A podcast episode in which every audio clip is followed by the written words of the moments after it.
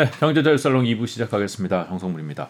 어, 이스라엘 전쟁이 이제 난 지가 어, 일주일이 넘었죠. 일주일이 넘었는데 사실 굉장히 여러 가지 우리가 예상하지 못한 시나리오로 흘러가고 있고 여러 가지 면에서 우리에게도 영향을 미칠 수밖에 없는 상황인 것 같습니다. 그리고 전쟁도 진행 중이기 때문에 어디로 흘러갈지도 아직 예측하기가 좀 어려운 상황이고요. 전문가를 모시고 어, 오늘 이스라엘 팔레스타인 전쟁 이야기를 좀 들어보도록 하겠습니다. 방종관 한국국가전략연구원 전력개발센터장님 모셨습니다. 안녕하십니까? 안녕하세요. 네, 나와주셔서 감사합니다. 네.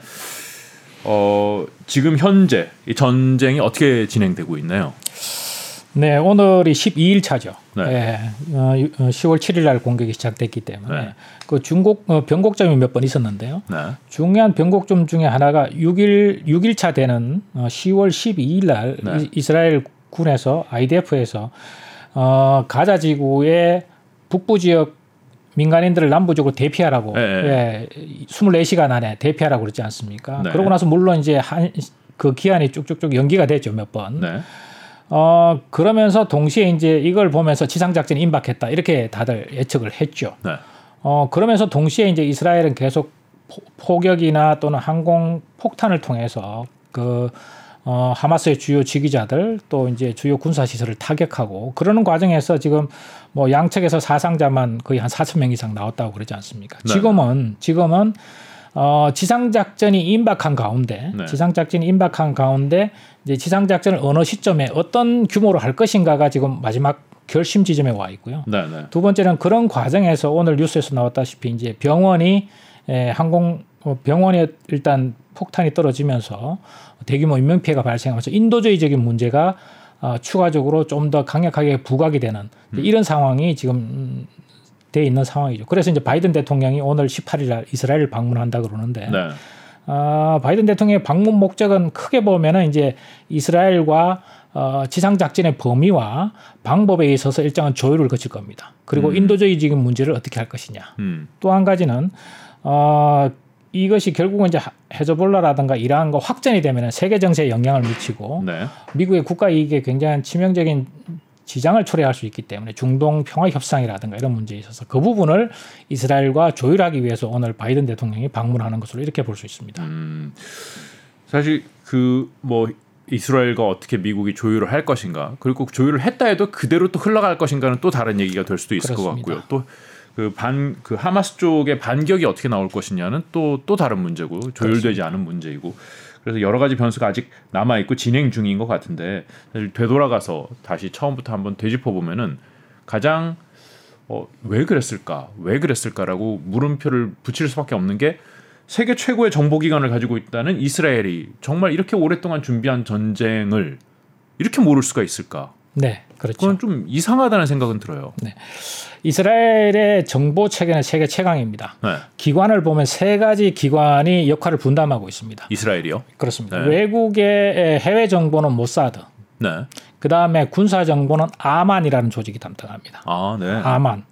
그 다음에 대테러 정보는 별도의 신베트라는 조직이 별도 있습니다. 아, 그러니까 이렇게 에, 세 개의 정보 기관이 에, 역할을 하는 것은 세계적으로 어, 굉장히 다른 국가에서는 전례를 찾아볼 수 없을 정도로 강력한 정보 기관을 가지고 있죠. 네. 그런데 주목할 만한 뉴스 하나가 아, 오늘 아침에 그 군 정보 어, 책임자 아만의 정보 수장인 할리바 소장이 정보를 실패했다고 자인을 했습니다. 네. 그리고 거기에 대한 책임을 지겠다라고 이야기했습니다. 네. 아, 그러면서 이제 정확한 그 왜 이런 정보에 실패했느냐 하는 것은 항상 이스라엘은 전쟁이 끝나거나 무슨 무슨 위원회를 편성해서 조사를 합니다. 그리고 그 보고서를 발간합니다. 네, 네. 대부분 그 위원회는 전직 대법원장이라든가 현직 대법원장이 담당합니다. 네. 4차 중동 전쟁 때는 아그라나트 위원회가 있었고요. 네. 그 다음에 2006년도 헤즈볼라와의 전쟁에서는 위노그라드라는 위원회가 있었습니다. 그런데 위노그라드나 그런 사람은 그 수장의 이름인가요? 그렇습니다. 위원회에? 전, 직 또는 현직 대법 원장의 또는 대법관의 이름을 따서 아, 무슨 무슨 위원회라고 명칭을 붙입니다. 그게 네네. 이제 뭐 아그라나트, 위노그라드 이런 이제 위원회 명칭을 우리로 붙입니다. 치면 뭐 특검 비슷한 약간 그런 느낌이네요. 그렇습니다. 네. 예, 국가적인 범국가적인 차원에서 진상을 조사하는 거죠. 네, 네. 그리고 보고서를 발간합니다. 이 결과에 따라서 심지어는 어, 아그라나트 위원회에 따라서 그때 골다 메이어 수상이 퇴임 그 어, 물러났습니다. 강력하군요. 강력합니다. 그리고 네. 위노그라드 이 위원회 조사 결과에 따라서 총참모장이 사퇴했습니다. 음, 네. 그래서 어, 왜 정보에 실패했느냐는 크게 보면 한 세 가지로 추정을 할 수 있습니다. 첫 번째는요. 고정관념에 관한 문제입니다. 뭐냐면은 4차 중동 전쟁 때도 이런 경우가 있었습니다. 4차 중동 전쟁 때도 기습을 당했거든요. 네. 그런데 그 당시에 이제 특히 아만의 정보 수장이 뭐라고 판단했냐면은 이집트가 이스라엘 예루살렘을 공격할 수 있는 미사일 음, 그리고 전폭기를 소련으로부터 지원을 받아야만 전쟁을 개시할 것이다. 왜? 3차 중동 전쟁 때 너무나 이스라엘군이 압도적으로 혼이 났기 때문에 네. 그렇게 미리 전제를 하고 계속 정보를 판단했던 겁니다. 네. 그렇다 보니까 이집트가 그런 소련에서 당시에 그런 전폭기라든가 미사일 지원이 계속 지연되고 있었습니다. 네. 그러니까 이것이 도착하기 전까지는 공격하지 않을 것이라고 고정관념을 가지고 있었다는 것이죠. 네네. 이러한 상황이 요번에 이제 그 이번에 그 하마스가 뭐 경제적으로 경제적인 분야에 관심이 있는 것처럼 이스라엘과 그런 태도를 보였다 그러지 않습니까? 네네. 이런 것들이 결국은 많은 군사 정보가 일부 수집이 됐음에도 불구하고 고정관념을 가지기 시작하면 정보 실패할 수가 있습니다. 아, 우리 협상 국면인데 무슨 전쟁이야? 그렇습니다. 네. 큰 틀에서 고정관념이 위험할 수 있습니다. 네, 네. 첫 번째고요. 네. 두 번째는 기술에 대한 과신입니다. 아, 일부 언론에서도 나온 이야기가 뭐냐면은 군사 정보는 물론 이제 에, 아만에서 하지만은 모사드와 협조 관계에 있습니다. 근데 모사드에서 지금 최근에 이제 그 예산을 좀 줄이기 위해서 휴민트라고 그러죠. 네. 어, 스파이 네. 이런 이제 인력에 의한 그 정보 수집을 줄이고 어, 기술을 활용한 정보 수집 분량을 늘렸다 그럽니다. 음, 위성, 그렇습니다. 뭐 이런 거요. 그렇죠. 그리고 하마스 공격할 때 보면 이제 국경 지역의 카메라 네. 거기에 뭐 어, 소총이 장착돼 있는 원격으로 조정 가능한 그런 부분들 드론으로 파괴됐지 않습니까? 네, 네. 이런 문제들이 결국은 기술은 항상 원시적인 수단에 의해서도 기만을 당할 수 있습니다. 세 번째는 점과 선을 연결한다고 그러는데요. 뭐냐면 정보는 기본적으로 수집하고 분석하고 평가하는 과정을 거쳐야 됩니다. 근데 분석하고 평가하는 과정에서 핵심은 뭐냐면은 그 수많은 조각 정보들 중에 의미 있는 정보를 찾아내고 그것을 연결해야 되거든요. 그렇죠. 이 부분이 9.11 테러에도 실패했던 겁니다. 그렇지 않습니까? 음, 뒤 뒤돌아보면 아 여기서 낌새를 챌 수 있었는데. 그렇죠. 네. 조각조각 정보는 다 있었는데 그것이 연결이 되지 않았고 공유가 되지 않았다는 겁니다. 네. 똑같습니다. 이번에도 심지어는 그 미 하원 외교위원장이 이런 말을 했습니다. 맥콜로 의원인데요. 어, 이집트에서 이스라엘로 정보를 줬다 일부. 아마스 어, 그 하마스에서 공격할 징후가 있다고 네. 정보를 줬는데 줬다. 그런데 이스라엘이 정보 실패했다고 이야기했습니다. 당연히 네타냐후는 직접 그런 일 없다. 네. 당연히 부정했습니다. 그런데 여기서 이야기하듯이 이스라엘에서 저- 아, 이집트에서 정보를 줄 수 있죠. 음. 근데 그 준 정보 결국은 조각조각 정보기 때문에 그것이 연결되기 어렵습니다. 그렇죠. 그래서 크게 보면은 고정관념, 기술에 대한 맹신, 과신, 그 다음에 예, 점과 선을 연결하는 그 정보의 분석, 평가 과정에서 차고가 있을 수 있다. 이렇게 볼 수 있는 거죠. 그러니까 이스라엘 사태를 보면서 이번 전쟁을 보면서 우리가 충격을 받은 게 우리도 이제 우리도 남북 대치 상황이니까 북한에 대해서 끊임없이 정보를 수집하고 있을 거고 분석하고 네. 있을 거라고 생각이 되는데 네. 우리도 실패할 수 있는 거 아닌가? 그렇습니다. 어, 이게 전쟁이라는 것이 네. 결국은 어, 나의 의지를 적에게 강요하는 폭력 행위이면서 네. 동시에 이제 현대전은 워낙 파괴력이라든가 이런 것들이 높아졌지 않습니까? 정밀 타격 능력 이런 것들이 높아져서 어, 현대전은 반드시 승리하기 위해서는 기습을 노려야 됩니다. 네.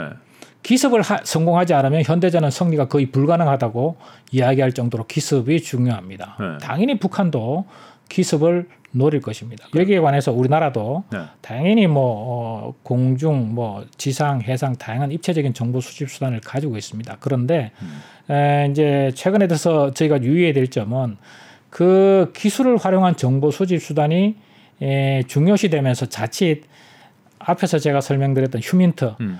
인적 자산에 의한 정보 수집 다시 말해서 북한의 내부 고위 이, 지휘자의 우리의 어떤 그 정보를 제공하는 협조자가 있다든가 이런 것들이 사실은 굉장히 중요합니다. 네, 네. 근데 그런 부분들이 간과될 수 있는 여지가 있기 때문에 음. 어, 우리나라의 어떤 정보 수집 측면에서도 이런 부분을 재점검할 필요가 있다. 음. 너무나 어, 기술 중심, 뭐 정찰 위성 네. 이런 거 중심으로 어, 과도하게 의지하는 것보다는 정, 정보라는 건 항상 중첩되게 에, 수집을 해서 서로 상호 체크하고 이런 과정이 있어야 됩니다. 네. 그런 측면에서 어, 북한에 대한 정보 수집 이런 부분도 다시 재점검하고 음. 보완해야 될 필요가 있다고 생각합니다. 우리나라는 정보기관이 국정원인가요? 그렇습니다. 국정원이 이 세 이스라엘로 치면 세 기관의 역할을 모두 국정원 혼자 다 하는 건가요? 그렇지 않습니다. 아 그렇지 않나요? 아, 국정원은 이제 에, 해외 정보를 담당합니다. 네. 담당하고 일부 이제 북한 어, 정보도 담당을 하죠. 네. 군사 정보는 저희가 이제 에, 정보사령부 네. 또 이제 참모 조직으로는 뭐 정보본부 이런 조직이 있습니다. 음, 그래서 우리나라는 그 군사 정보를 별도로 어, 수집하고 분석하는 어, 기관이 따로 있고 아, 어, 해외 정보를 담당하는 국정원이 또 따로 있습니다. 우리나라는 그럼 두 개 기관이 예. 양분하고 있는 거군요. 그리고 이제 그런 과정에서 협조와 어떤 정보 공유, 분석 이런 과정을 통해서 이제 입체적으로 또 크로스 체크해서 분석합니다. 아 그래요. 그 사실 이거는 뭐 사실 적이 도발하기 전까지는 알 수 없는 거 우리가 제대로 감시하고 있는 건지조차도 사실 알기가 어렵기 때문에 이런 기회에 좀 재점검할 필요는 있겠네요. 음, 에, 에피소드 하나를 말씀드릴까요? 네. 그 이제 미국이 원래 이제 소련을 감시하기 위해서 인공위성을 처음으로 개발해서 소련을 감시해 왔습니다. 냉전 시대에. 네 네. 근데 기억하시겠지만 1960년대 소련이 동유럽의 민주화 운동을 탄압했지 않습니까? 네. 그 과정에서 어 소련의 이제 군사력이 동유럽 쪽으로 지- 진격해 나가면서 어 나토의 이제 그 방해 또는 나토의 군사력이 이, 움직일 수 있기 때문에 그 부분을 어, 미국한테 소련이 충분한 군사력을 가지고 있다 이런 것을 보여주기 위해서 기만 작전을 했습니다. 뭐냐면은 정찰 위성이 공중에서 이게 사진을 찍을 때 네. 통상 이제 장비는 위장망을 네네네. 위에 덮지 않습니까? 그 위장망을 안에 장비는 없이 위장망만 계속 옮겼습니다. 음. 동유럽 쪽으로 네네. 수천 개의 위장망을 차례대로 오늘은 이 지점에서 음. 내일은 더 그 앞으로 그 다음 날은 더 앞으로 이렇게 옮겨, 옮기 는 과정에서 그 안에 장비가 있는지 없는지 당시의 기술로는 식별이 안 됐던 겁니다. 네. 근데 그걸 보면서 아 소련이 전체 군사력을 다 동원해서 동유럽으로 가고 있구나. 여기서 만약에 우리가 대응을 하면은 세계 전쟁이 일어날 수도 있다. 그래서 그 당시에 에, 적극적으로 동유럽의 민주화 운동을 탄압하는데 미군이 개입하지 않았다. 아. 이런 사례도 있습니다. 어, 그래서 항상 그 첨단 장비에 의한 정부 수집은 원시적인 수단에 의해서 기만당할 수 있는 여지는 항상 존재합니다. 그 음. 부분을 항상 유념해야 되는 거죠. 우리가 북한이 지금 이러고 있다라고 생각 파악하고 있다고 생각하는 게 혹시 잘못된 정보일 수도 있겠네요. 그게 고정관념일 수 있는 거죠. 아 이건 진짜 어려운 일인 것 같네요. 그렇습니다. 그리고 이번에 이스라엘 팔레스타인 그 전쟁에서 또 하나 논란이 된 게 이제 이스라엘의 아이언돔. 이거는 뭐 이번 전쟁이 나기 전부터 아이언돔에 대한 얘기는 많이 들어서 이게 정말 대단한 무기다. 우리도 저런 걸 만들어야 된다. 뭐 들여와야 된다. 이런 얘기를 들어왔었는데 아이언돔이 뚫렸다. 이런 기사도 또 나던데. 예. 이거는- 아이언돔의 원리를 좀 설명드릴 필요가 있는데요. 네. 어, 하마스가 로켓을 쏘면은 아이언돔에 장착되어 있는 레이더가 먼저 포착을 합니다. 네. 그러면은 이 로켓이 그냥 들판에 떨어질지 민가에 떨어질지를 먼저 분석을 합니다. 음. 그리고 민가에 떨어지는 로켓에 한해서만 아이언돔 미사일이 날아가서 요격을 합니다. 아 필요 없는 건 내버려 두고. 필요 없는 거는 요격하지 않습니다. 오 되게 좋은 시스템이네요. 역추적하는 거죠. 네. 날라오는 미사일의 궤- 로켓의 궤적을 보면서 어디 떨어질지 판단하는 겁니다. 네, 네. 그래서 최근에 아, 이스라엘이 지금 발표한 기- 그 자료에 의하면은 하마스가 약 6,600발의 로켓을 쏘았다. 네. 그런데 에, 민간 지역으로 떨어질 것으로 예상되는 것은 900발이었다. 900발. 나머지 5,700발은 어디 갔어요? 엉뚱한 데로 떨어진 거죠. 그러니까 하마스가 이제 로켓이 정밀 유도 장치라든 이런 게 없기 때문에 네, 네, 에, 정확도가 굉장히 떨어지고 네. 또 모든 지역에 다 아, 주민들이 사는 건 아니지 않습니까? 그렇죠, 그렇죠. 그렇기 때문에 그걸 다 제외하고 나니까 약 한 900발 정도만 피해 가능성이 있다. 그래서 그 중에 700발을 700여 발을 요격했다 이렇게 발표했습니다. 음. 그러니까 요격률이 한 70%는 조금 더 되는 거죠. 네. 그래서 음. 이런 측면에서 보면은 어쨌든 어 효과는 뭐 아주 그 기존에처럼 아주 정말 전적으로 의존할 만큼의 효과는 발휘하지 못했으나 그래도 상당한 효과가 있었다 이렇게 피해를. 줄이는 데는 확실히 역할을 했네요. 당연히 그렇습니다. 만약 이것이 어, 아이언돔이 없었다면 훨씬 더 많은 피해가 발생했겠죠. 음. 그런데 네. 여기서 두 가지 제한 사항이 있습니다. 첫째는 뭐냐면은 동시에 5천 발 가까이를 쐈다 그러지 않습니까 하마스가 그러면은 이 로켓을 동시에 탐지하고 추격할 추적할 수 있는 기술적 한계가 있습니다. 음. 그게 한 200여 발 됩니다. 아 너무 한꺼번에 많이 날라오면 다 막을 그렇습니다. 수는 없다. 동시에 에, 레이더가 날라오는 로켓을 추적해서 어, 아군이 쏜 요격 로켓을 또 유도해야 되거든요. 그쪽 네. 방향으로. 그러면 그걸 동시에 할 수 있는 게 200개를 동시에 할 수 있다는 겁니다. 한개 네. 포대. 네, 네. 예, 200개를 동시에 할 수 있다는 겁니다. 그리고 두 번째는 음, 로켓은 요격할 수 있으나 일반 포탄 있지 않습니까? 이런 포탄, 포신, 자주포. 예, 자주포나 이런 데서 쏘는 네. 포탄은 요격이 불가능합니다. 하마스가 뭐 자주포가 있는지는 모르겠지만. 예, 어쨌든 어, 왜냐하면 그 포탄의 두께가 너무 두껍기 때문에 네. 파괴를 할 수가 없습니다. 아, 그리고 이제 이런 측면에서 기술적 한계 에, 동시에 추적하고 동시에 요격하는 것은 제한된다. 이런 측면을 먼저 볼 수가 있고요. 아이언돔이 한 개 포, 지금 이스라엘은 아이언돔을 10개 포대를 가지고 있습니다. 근데 한 개 포대 구성이 어떻게 되냐 하면은 한 개 포대는 발사대가 6개를 가지고 있습니다. 아, 네, 그리고 이 발사대 한 개당 20발의 로켓, 에, 그 요격 미사일을 갖고 있습니다. 네. 그럼 한 개 포대는 총 몇 발의 에, 1200발. 1200발 가지고 있죠. 네. 어, 그런데 1200발인데 에, 한 발의 로켓이 날라오면 통상 이게 명중될 확률 되지 않을 확률을 고려해서 두 발을 동시에 쏩니다. 아, 거의 그래요? 동시에. 네. 그러면 한 개 포대가 담당할 수 있는 게 600발 정도가 되지 않습니까? 600발 정도의 그게 되는 거죠. 네. 그리고 동시에 날라오면은 표적의 처리 여건 처리 능력상 또 제한되는 측면이 있고 그래서 어, 하마스의 그런 대량 공격에 그 일시적으로 요격하는데 한계가 있었다고 볼 수밖에 없는 거죠. 음, 이 무기가 결함이 있는 게 아니라 이 무기가 기본 소화할 수 있는 능력을 넘어서는 공격이었다 이렇게 봐야 되는 거죠. 정확합니다. 네. 그리고 여기서 하나 저희가 어, 이스라엘의 방어 시스템을 어, 좀 살펴볼 측면이 있는데요. 이스라엘은 아이언돔이라는 무기체를 가지고 있지만은 민방위 훈련 체계가 거의 완벽하게 되어 있습니다. 어, 현장에 저도 이스라엘에 가본 적이 있습니다. 그런데 거기 가보면은 심지어는 유치원에조차도 유치원 바로 그 어, 건물 안에 네. 대피 콘크리트로 만든 대피 장소가 있습니다. 그리고 그 대피 장소를 짧은 시간 내에 대피하기 위해서 아이들이 순간적으로 어 일로 갈 수도 있고 저쪽으로 갈 수도 있지 않습니까? 방향이 뭐 어디로 쫓아갈지 모르기 때문에 동서남북의 대피 콘크리트로 만든 대략적인 이렇게 디귿자 모양을 덮어놓은 형태로 이런 대피소가 대피소가 동서남북으로 다 돼 있습니다. 유치원 하나예요. 하나예요. 어. 그래서 그런 대피소, 평상시의 대피 시설, 네. 경보 체계 이런 것들이 또 피해를 더 줄이는 거죠. 음. 그래서 완벽하지는 않지만은 아이언돔으로 요격하는 요격을 한 70% 이상 하고 또 대피 시설, 또 대피 훈련, 또 대피 뭐 시스템, 이 경보 시스템 이런 걸 통해서 또 한 10% 내지 20%또 줄일 수 있는 겁니다. 네. 그러고 나서 피해가 아주 극소수 발생한 거죠. 아 그렇군요. 이 시스템 전체를 이해할 필요가 있습니다. 우리나라에 대입시켜서 얘기해 보면 우리는 뭐 패트리어트 뭐 이런 거 있기는 하죠. 없나요? 우리 네. 사드도 있고 뭐 있, 는거 아닌가요? 지금 네. 아이언돔과는 좀 다른 체계. 예, 예, 그렇습니다. 좀 말씀을 드리면요. 네. 지금 북한의 장사정 포병이 위협으로 식별되기 시작한 건 1990년대 중반이었습니다. 네. 북한이 뭐 흔히 이야기하는 서울 불바다 발언 이게 1994년도에 있었거든요. 네. 네. 그래서 이때부터 이제 우리의 에, 적의 장사정 포병을 우리는 기본적으로 먼저 최단 시간 내에 파괴하는 시스템으로 어, 무기 체계를 발전시켰습니다. 네. 그래서 파괴하기 위해서 미사일도 있고 어, 천무 다련자 로켓도 있고 K9 로, K9 뭐 자주포 그다음에 그것을 탐지하는 레이더 이런 것들이 있어서 파괴하는데 초점이 맞춰져 있었습니다. 네, 그런데 그러면서 동시에 이제 최근에 우리의 이제 어떤 시설 또는 이제 핵심 뭐 국가 중요 시설 이런 거 방어할 필요가 있다 해서 만든 게 이제 한국형 장사정포 요격 체계, 한국형 아이언돔이라 그래서 장사정포 요격 체계를 아, 개발하고 있습니다. 한 음. 2029년이 돼야 아 많이 남았네요. 많이 나왔습니다. 네. 이 장사정 포역 체계가 실제로 배치가 아, 되기 때문에 네. 에, 이스라엘과 조금 저희 우리나라는 조금 접근 방법이 다르다. 우리는 그 장사정 북한의 장사정 포병을 먼저 파괴하는 데 초점을 맞춰서 시스템이 먼저 갖춰졌고 음. 현재 요격할 수 있는 방어할 수 있는 시스템을 만들어가고 있다. 이렇게 볼 수 있습니다.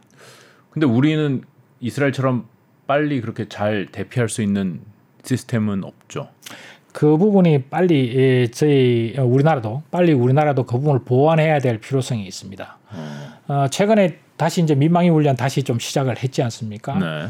어, 뭐 대피 시설, 경보 체계 또 훈련 이런 부분들을 정말 어, 우리가 최악의 상황을 고려해서 대비를 한다면은 음. 당연히 그것을 방어할 수 있는 파괴할 수 있는 무기 체계는 지금 저희가 만- 굉장히 잘 구축돼 있고 그다음에 지금 방어할 수 있는 무기 체계를 만들어가고 있지 않습니까? 네. 또 그럼에도 불구하고 이 방어할 수 있는 무기 체계도 아이언돔처럼 완벽하지가 않습니다. 그러겠죠. 당연히 그렇지 않겠습니까? 네. 뭐 대량으로 쏜다든가 이런 문제가 있죠. 그래서 어, 완벽하지 않기 때문에 방어할 수 있는 무기 체계를 지금 만들어가고 있고 동시에 그러면서 이스라엘 사례에서 나왔다시피 대피 시설이나 또 경보 체계 또 훈련 이런 것들도 결국은 피해를 줄이는데 굉장히 중요한 역할을 할 수 있다 이런 측면에서 보완이 필요한 겁니다.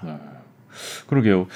사실 이 전쟁이 났다 그랬을 때 처음 드는 생각은 이스라엘 굉장히 강력한 군사력을 가지고 있는 국가고 네, 네. 하마스가 어느 정도 전력을 가지고 있는지는 모르겠지만은 북한은 하마스보다는 많은 굉장히 강력한 전력을 가지고 있을 거라고 생각이 되는데 비교가 안 되죠 엄밀한 의미에서. 네. 그러면은 이스라엘과 하마스 간의 전력의 차이를 생각했을 때 우리와 북한의 전력 차이가 우리가 더 강하다고 해도 야 이거 만만치 않겠는데 피해가 굉장히 크겠는데 이런 생각이 들더라고요. 그렇습니다. 네. 그 흔히 이제 우리가 하마스의 이스라엘 공격이 있고 나서 네. 언론 기사를 쭉 하다 보니까 이제 댓글에 달려 있는 것 중에 여담입니다만은 그 영화 블랙팬서 네. 어, 거기 와칸다 포에버에 나오는 네. 전자막 아, 네. 예, 그런 것을 상상하면서 어 우리도 그, 그런 게 필요하지 않느냐라고 댓글을 다신 분이 있더라고요. 네. 네. 그런 게 기술적으로 가능하면 당연히 필요하죠. 그러나 어, 그런 기술은 지금 지구상에 존재하지 않습니다. 그렇죠, 그렇죠. 예, 그래서 어느 무기 체계나 완벽한 방어, 완전한 방어 이거는 결국은 신화에 불과합니다. 결국은 이것이 예를 들어서 우리가 설사 이스라엘에 있는 아이언돔을 우리나라에 가서 다 예를 들어서 다 배치를 한다고 전 네. 이제 휴전선 뭐 앞에다가 다 배치를 한 한다고 100개 포대를 가져다가 네. 그러면 돈이 얼마나 될까요? 뭐 돈 좀 많이 들겠죠. 수십 조가 들겠죠. 어, 네. 그것은 군사적 합리성 측면에서 적절하지 않습니다. 음. 그래서 앞으로 물론 이런 것들이 기술적으로 발전하고 있습니다. 지금 발전하고 있는 기술 중에 예를 들면 이제 레이저 요격 무기 이런 것들도 발전하고 있습니다. 네. 근데 앞에서 말씀드린 대로 어, 아이언돔, 뭐 장사정포 요격체 이거는 날라오는 로켓보다 요격하는 미사일이 더 비쌉니다. 그러겠죠. 예. 그래서 군사적 합리성 측면에서 보면은 이것을 무작정 다 깔 수도 없는 겁니다. 네. 그래서 결국은 이제 그 가격을 낮추는 무기 체계가 레이저 유도 무기입니다. 아, 레이저 무기가 레이저를 쏴서 요격하는 무기죠. 그런데 레이저는 또 어떤 제한사항이 있냐면 날씨에 영향을 받습니다. 아 그렇군요. 그렇기 때문에 항상 무기 체계는 일정한 중첩성을 가질 수밖에 없습니다. 그리고 완벽한 방어, 뭐 우리 모순이라는 한자에도 나왔다시피 완벽한 방어, 무적의 무기 체계 이런 것은 현실적으로 존재하지 않습니다. 음. 예, 그래서 어, 일정한 어떤 군사적 합리성 측면에서 점진적으로 보완해서 어, 피해를 최소화할 수 있는 방향으로 가는 게 맞다고 보는 거죠. 예상치 못한 큰 전쟁이 일어나서 아, 우리나라는 저보다 잘할 수 있을까? 우리나라는 북한하고 만약에 북한하고 전쟁을 하게 되면 북한이 도발을 하게 되면 어떻게 될까? 이런 상상을 좀 많이 해보게 되는 예, 그런 전쟁이었던 것 같아요. 예, 조금 더 이제 한 가지만 더 소개해드리면은 네. 이제 전술 지대지 유도 무기라는 게 있습니다. 어, 네. 일부 이제 언론에서 우리나라 무기 체계에 언론에 소개된 적이 있는데 이게 이제 우리나라 작전 환경, 북한의 위협 또는 우리나라 작전 환경에 최적화된 미사일입니다. 네, 이건 목적이 뭐냐면은 북한의 장사정 포병이 주로 갱도에 들어가 있지 않습니까? 네, 갱도 자체를 전쟁이 일어나면은 단 몇 시간 이내에 네, 대부분을 파괴하는 걸 목표로 하고 있습니다. 네. 동시에 수백 발의 미사일이 날아가서 갱도 진지를 정확하게 타격해서 무너뜨리는 겁니다. 네. 그러면은 장사정 포병이 나와서 사격할 수 있는 시간을 최소화시킬 수 있겠죠. 네, 네. 그러면서 저희가 피해를 줄일 수 있는 겁니다. 음, 그런 것처럼 미리 원점들을 다 파악을 해놓은, 파악을 해놨다가 해놓은 상태에서 개전이 되자마자 최단 시간 내에 불과 한두 시간 만에 네. 발사해서 최단 시간 만에 에, 최대한 장사정 포병을 많이 파괴함으로써 네. 피해를 줄이는 이런 방식도 지금 준비를 하고 있다 이렇게 볼 수 있습니다. 음, 아 그것도 아직 마련된 건 아니고 준비하고 있는 지금 중이군요. 뭐 어, 배치가 되고 있다 이렇게 볼 수 있습니다. 아 그래요. 예. 하여튼 최선의 노력을 다해서 국군이 좀 잘 준비를 하고 있겠죠. 그렇게 믿는 수밖에 없을 것 같습니다. 예. 좀 다른 얘기를 해보죠. 그 이제 이스라엘과 하마스 간의 지상전이 곧 개시될 것 같다. 뭐 이런 얘기가 며칠째 나오고 있습니다. 뭐 오늘이다 오늘이다 하면서 사실 방송국에서도 오늘 전쟁한데 오늘 들어간대 뭐 이런 얘기가 벌써 며칠째 이어지고 있는데 이게 지상전이 시작은 되겠죠. 그렇습니다. 에, 시작이 어, 지상전은 있을 것이라고 보는 게 합리적입니다. 네. 어, 좀 데이터를 좀 살펴볼 필요가 있는데요. 네. 2009년도에 이스라엘 지상군이 가자 지구 일부 들어간 적이 있습니다. 네. 그때 들어간 시점이 언제냐면 적대 행위가 있고 나서 네. 있고 나서 그 당시에는 이제 이스라엘 그 어떤 젊은 병사를 납치해서 어, 살해하고 뭐 이런 과정이 있어서 이스라엘 지상군이 보복 공격을 들어간 경우가 있습니다. 요때 에, 2009년도와 2014년도 두 번 공격이 있었는데요. 네. 2009년도에는 적대행위가 있고 나서 8일 만에 들어갔습니다. 음. 그다음에 2014년도에는 10일 만에 들어갔습니다. 네. 근데 지금 이번에는 12일이 경과하고 있지 않습니까? 네. 통상적인 수치보다는 좀 늦게 지금 그러네요. 투입이 지상군 투입이 늦어지고 있다는 것만은 분명합니다. 네. 그런데 에, 지상전이 개입 지상군을 투입해서 작전을 할 수밖에 없을 것이다 하는 측면에서 한 두 가지 측면을 볼 수 있습니다. 첫 번째는 이번에 이스라엘군의 피해가 너무 컸습니다.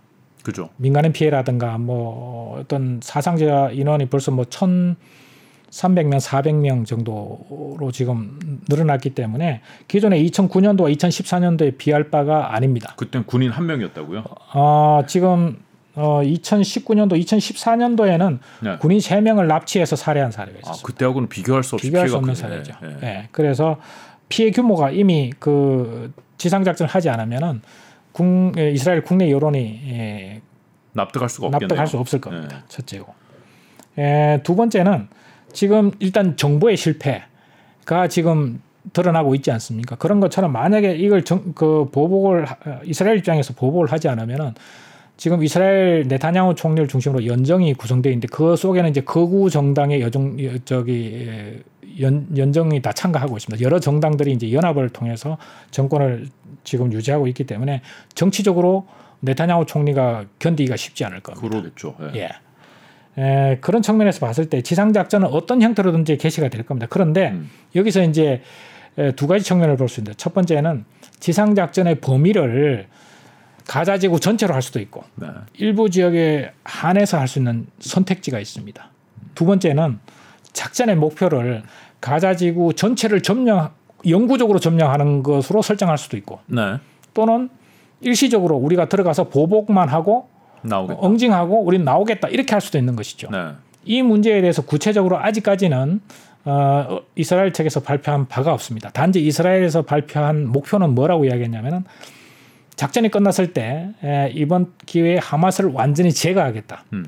정치적 군사적 능력을 완전히 제거해서 더 이상 존재하지 않겠다라고 선언을 했습니다. 네. 그런데 그 방법상에 있어서 작전 범위를 전체로 할 것인지 부분으로 할 것인지 음. 또는 영구 점령으로 할 것인지 일시적으로 점령할 것인지 이 부분에 대해서 아직 이야기하지 않은 것입니다. 그래요. 바이든 대통령이 어, 지상 작전은 큰 실수가 될 수 있다라고 이야기한 것은 네. 전체를 대상으로 하고 군사 작전, 지상 작전의 전체를 대상으로 하고 영구 점령을 하는 것은 바람직하지 않다. 이런 의미로 해석할 수 있는 것이죠. 그런데 뭐 하마스가 어디에 군사 거점을 마련하고 있는지는 모르겠습니다만은 일부 지역만 만약에 지상군이 들어간다. 그럼 다른 데로 도망가겠죠. 그냥 상식적으로 생각했을 때. 그렇습니다. 그래서 어, 이스라엘의 딜레마가 바로 거기 있는 거죠. 예, 그래서 지금 군사작전 목표는 이스라엘 아, 하마스의 절멸, 뭐 제거 네. 이런 식으로 설정을 했지만은 대부분의 군사 전문가들이 어, 하마스라는 무장 단체가 결국은 그것이 이념과 연결돼 있고 또 민족주의와 연결돼 있기 때문에 그것이 그렇게 완전히 제거되기는 어려울 것이다라고 대부분 판단하고 있는 거죠. 그러게요. 그리고 하마스의 그 뭐 대원이라 그래야 되나요? 조직원들이 어떤 식으로 무장을 하고 있는지는 모르겠지만 뭐 탱크, 뭐 포 이런 것들이 있나요? 그러지는 않을 것 같아요. 전차 자주포는 없습니다. 그죠. 예. 근데 이스라엘은 뭐 최첨단 현대 무기들을 다 갖추고 있는 핵도 있다 그러니까. 그렇습니다. 예. 이 게임이 될까요? 어, 지금 하마스 병력은 한 3만 내지 4만 정도 네. 어, 추정하고 있고요. 이스라엘은 지금 36만의 예비군을 동원해서 상비 병력 17만 플러스 네. 36만이면 거의 50만 병력이죠. 음. 이 50만 병력이 일부는 뭐 다른 국경 지역 헤즈볼라 그렇죠. 기타 다 하고 하더라도 가자 지구를 둘러싸고 2014년도에 6만 명이 진입을 했습니다. 아, 네. 어, 현재 봐서도 아마 10만 명 정도 추정을 하고 있고요. 뭐 20만 명, 30만 명이 들어갈 수 있는 공간도 없습니다. 사실 가자 지구가 뭐 폭 10km, 길이 41km이기 네, 때문에 별로 넓은 지역도 아니더라고요. 그렇습니다. 한 네. 10만 명 이상 정도가 들어가지 않을까 이렇게 판단하고 있는데요.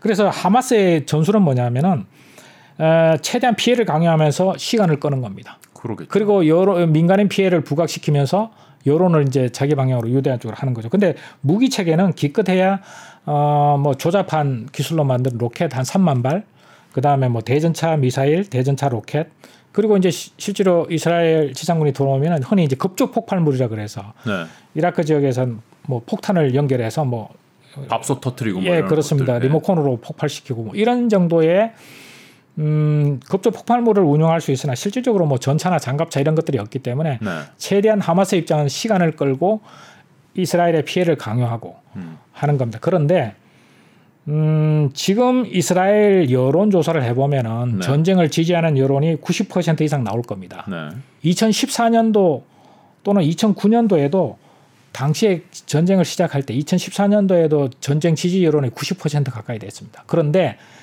2개월 정도 경고하고 나니까 지지율이 대폭 하락했습니다. 전쟁 지지를 지- 지지 하는 그런 여론이 네. 전쟁이 장기화되고 그 경제에 영향을 받고 피해도 증가하고 하다 보면은 이스라엘의 국내 여론도 지금처럼 적극적인 응징을 지지하는 여론이 낮아질 수 있다는 게 또한 변수가 되는 거죠. 음. 그런 시점이 되면은 결국은 휴전 협상이라든가 이런 것들이 이루어질 수도 있는 겁니다. 음. 국제 여론도 마찬가지고. 그렇습니다. 예. 음. 뭐 시간을 끌 수는 있겠지만은 양 전력 간의 뭐 군사력 차이가 워낙 크기 때문에 이거는 도망 다니고 숨은 거 찾아내고 하는 그런 전쟁 양상이 되겠죠. 그렇습니다. 뭐 하마스가 그 이스라엘 군을 직접적으로 공격할 수 있는 여지는 없죠. 그런데 전쟁이라는 것은 네. 어, 적을 반드시 다 섬멸한다고 해서 전쟁이 이기는 건 아닙니다. 음. 적이 기도하는 바를 달성을 못하게 함으로써 그것도 역시 전쟁에 승리하는 거. 우리 베트남전 볼 수 있지 않습니까? 그렇죠. 이제 그런 건 이제 흔히 이제 비대칭 전쟁이라고 그러는데요. 하마스 입장에서는 그것밖에 선택 여지가 없는 겁니다. 예. 음. 여기서 이제 다시 우리나라를 좀 비춰서 생각해 뭐 남북 간에 이렇게 지상전이 벌어진다 이렇게 생각하기는 굉장히 어렵습니다만은 네. 한 번도 경 그런 경험이 있나? 무장 공비가 이렇게 내려오고 뭐 이런 사례들은 있지만 그럴 가능성이 있나 있죠? 없다고 생각할 수는 없죠. 이제 하마스의 이스라엘 공격 사례를 통해서 네. 우리가 유추할 수 있는 것은 북한이 만약에 에, 전쟁을 에, 개시한다면 침략을 자행한다면 은 네. 어떤 양상으로 어, 공격을 할 수 있을까라는 것을 유추해 볼 수 있는 거죠. 네. 뭐 그걸 상상하는 것만으로도 불편합니다. 네. 그럼에도 불구하고 이런 것은 항상 불편하더라도 감수하고 생각을 하고 대비를 해야 되기 그렇죠. 때문에 네. 조금 이제 구체적으로 말씀을 드리면은 앞에서 정보의 실패 문제는 이야기했고 네. 장사 정포 문제도 이야기했고 네. 지금 이제 하나 북한이 더 활용할 수 있는 게 한 두 가지 정도가 있는데요. 첫째는 뭐냐면은 특수부대. 네. 북한은 특수부대가 한 20만 명 정도 됩니다. 네. 이 특수부대를 활용해서 어, AN 투기라든가 뭐 공기 부양정 이런 걸 통해서 해상으로 공기 부양정 침투하고 공중으로 침투할 수 있습니다. 네. 그리고 음, 지금 북한이 가지고 있는 헬기 가운데 우리의 한국군 헬기와 유사한 헬기를 1980년도에 한 80여 대를 밀수한 게 있습니다. 어, 그렇게 많이요? 예. 네. 예, 서독을 통해서 당시에 예, 동독을 거쳐서 밀수한 게 있는데 이런 것들 이제 한국군 표식을 부착해서 올 음, 내려오면은 이제 초기에 대응하는데 어려움을 겪을 수 있겠죠. 음, 네. 또 패러글라이딩 이번에 나왔던 동력 패러글라이딩, 네, 네, 뭐 네. 땅굴, 네. 아, 접경 지역의 땅굴 이런 것들이 이제 북한이 활용할 수 있는 그 비대칭 그 특수부대 예, 것들이 있는데요. 여기에 그러면 우리는 어떻게 대응하느냐 하나 네, 조금 네. 소개해드리면요. 기본적으로는 어, 가장 효과적인 것은 특수부대 발진 기지를 출발하기 전에 먼저 파괴해 버리는 겁니다. 적을 그렇죠. 유도 무기로. 그렇죠. 그건 이제 정보가 성공을 해야 되는 거죠. 그렇습니다. 네. 뭐 미사일이라든가 항공기로 들어가서 파괴하는 거. 네. 그 다음에 두 번째는 그런 공기 부양정이나 AN 투기를 타고 내려올 때 공중에서 요격하거나 파괴하는 겁니다. 네. 도착하기 전에. 그런 훈련들을 어, 주기적으로 해오고 있습니다. 음. 거기에는 이제 육군 전력, 공군 전력, 해군 전력의 합동 작전으로 짧은 시간 내에, 짧은 경보 시간 내에 협조된 작전을 통해서 파괴하는 그런 훈련을 수년 전부터 음. 예, 오랫동안 해왔습니다. 속도가 관건이겠네요. 그렇습니다. 네. 어, 그래서 그런 훈련을 제대로 실전적으로만 훈련한다면은 충분히 대부분의 북한군 특수 전력을 방어할 수 있다. 네. 물론 그 중에 일부는 또 뭐 소수 뭐 몇백 명, 몇십 명 정도는 침투할 수가 있겠죠. 그런 네. 부분들은 또 우리의 후방 지역에 있는 뭐 예비군 부대라든가 지역 방위 사단 이런 데서 처리해야 되는 문제가 있는 것이죠. 음, 어, 두 번째 부분은 이제 북한이 핵을 가지고 있지 않습니까? 네, 예, 북한이 예를 들어서 지금 정규 병력이 128만으로 나와 있습니다. 네, 우리 국방 백서 2022년 국방 백서에 보면 128만인데요. 128만 명을 접경 지역에서 한 곳에 집중을 하면 일정 지역을 탈취할 수 있게, 있지 않겠습니까? 그리고 네. 그 지역의 주민들을 인질로 잡고 어, 협상을 핵무기로 협상을 할- 요구할 수 있겠죠. 그렇죠. 예, 이런 부분들도 어, 국제 뭐 전문가들이라든가 정보 기관에서도 그럴 가능성이 충분히 있는 것으로 어, 판단하고 있습니다. 아 인질에 대한 생각도 이전부터 제기돼 왔었군요. 그렇죠. 그리고 음, 어 결국은 핵무기를 가지고 있기 때문에 그것을 통해서 협상을 요구할 수 있는 여지는 충분히 있는 것입니다. 인질에 관한 문제뿐만 아니고 그 핵무기가 가졌을 때 그런 핵무기를 가졌을 때 그런 구사할 수 있는 그 전략적인 어떤 방법 중에 하나가 바로 그런 핵을 활용해서 협상을 강요하는 그런 네네. 방법도 어, 예상이 되고 있는 겁니다. 그렇기 때문에 이제 저희 어, 우리나라가 좀 더 이제 에, 미국과 그 확장 억제 또 핵, 핵을 통한 그런 억제 능력 또 대응 능력 이런 부분들을 계속 상시적으로 논의하고 대책을 계속 보강해 나가야 되는 거죠. 북한은 적어도 하마스보다는 쓸 수 있는 카드가 훨씬 훨씬 많습니다. 네. 뭐 거기는 뭐 전, 전차 이런 것도 분명히 엄청나게 많을 거고요. 네, 음, 훨씬 상대하기 힘든 상대네요. 네, 예, 그렇습니다. 이, 스라엘보다는 피해가 커 만약에 남북 간에 충돌이 있다면은 이스라엘보다는 훨씬 피해가 클 수밖에 없다는 생각이 드네요. 네, 그 사항은 전제를 할 필요가 있습니다. 굉장히 많은 준비를 요구하고 음, 또 앞에서 설명드린 대로 정보의 실패는 반드시 없어야 한다. 네, 네, 그리고 거기에 따른 훈련 이런 부분도 철저히 해 나가야 되고 네. 어, 그런 부분들을 계속 보완해 나가야 된다 이렇게 볼 수 있는 거죠. 지금 이렇게 우크라이나 전쟁도 진행 중이고 네. 이제 이스라엘 전쟁도 진행 중이고 우크라이나 전쟁 때문에 우리나라 방산 업체들이 굉장히 많은 수출도 하고 주목을 받고 있는데 이번 전쟁으로서 더욱 더 그렇게 되겠죠. 그냥 기대일 뿐인가요 그런 것들은? 뭐 사실 전쟁 상황을 두고 뭐 방산 수출을 논한다는 거는 조금 불편하죠. 예 네. 불편할 수도 있습니다. 그런데 이제 큰 틀에서 먼저 어, 세계 방산 시장의 동향을 좀 볼 필요가 있는데요. 네. 어, 이번에 이제 하마스 이스라엘 공격이 있고 나서 어, 로키드 마틴 주가가 한 10% 올라갔습니다. 미국의 아, 최대. 방산업체. 네, 네. 그리고 어, 이런 과정을 통해서 세계 각국의 국방 예산이 정액될 겁니다. 국방 예산이 정액된다는 것은 무기 구매에 필요한 자금이 많이 에, 확보가 된다는 의미이기 그렇죠. 때문에 네. 그런 측면에서 어, 세계 방산 시장에서 무기 수입이나 수출 이런 것들이 늘어날 가능성이 충분히 있습니다. 특히 음.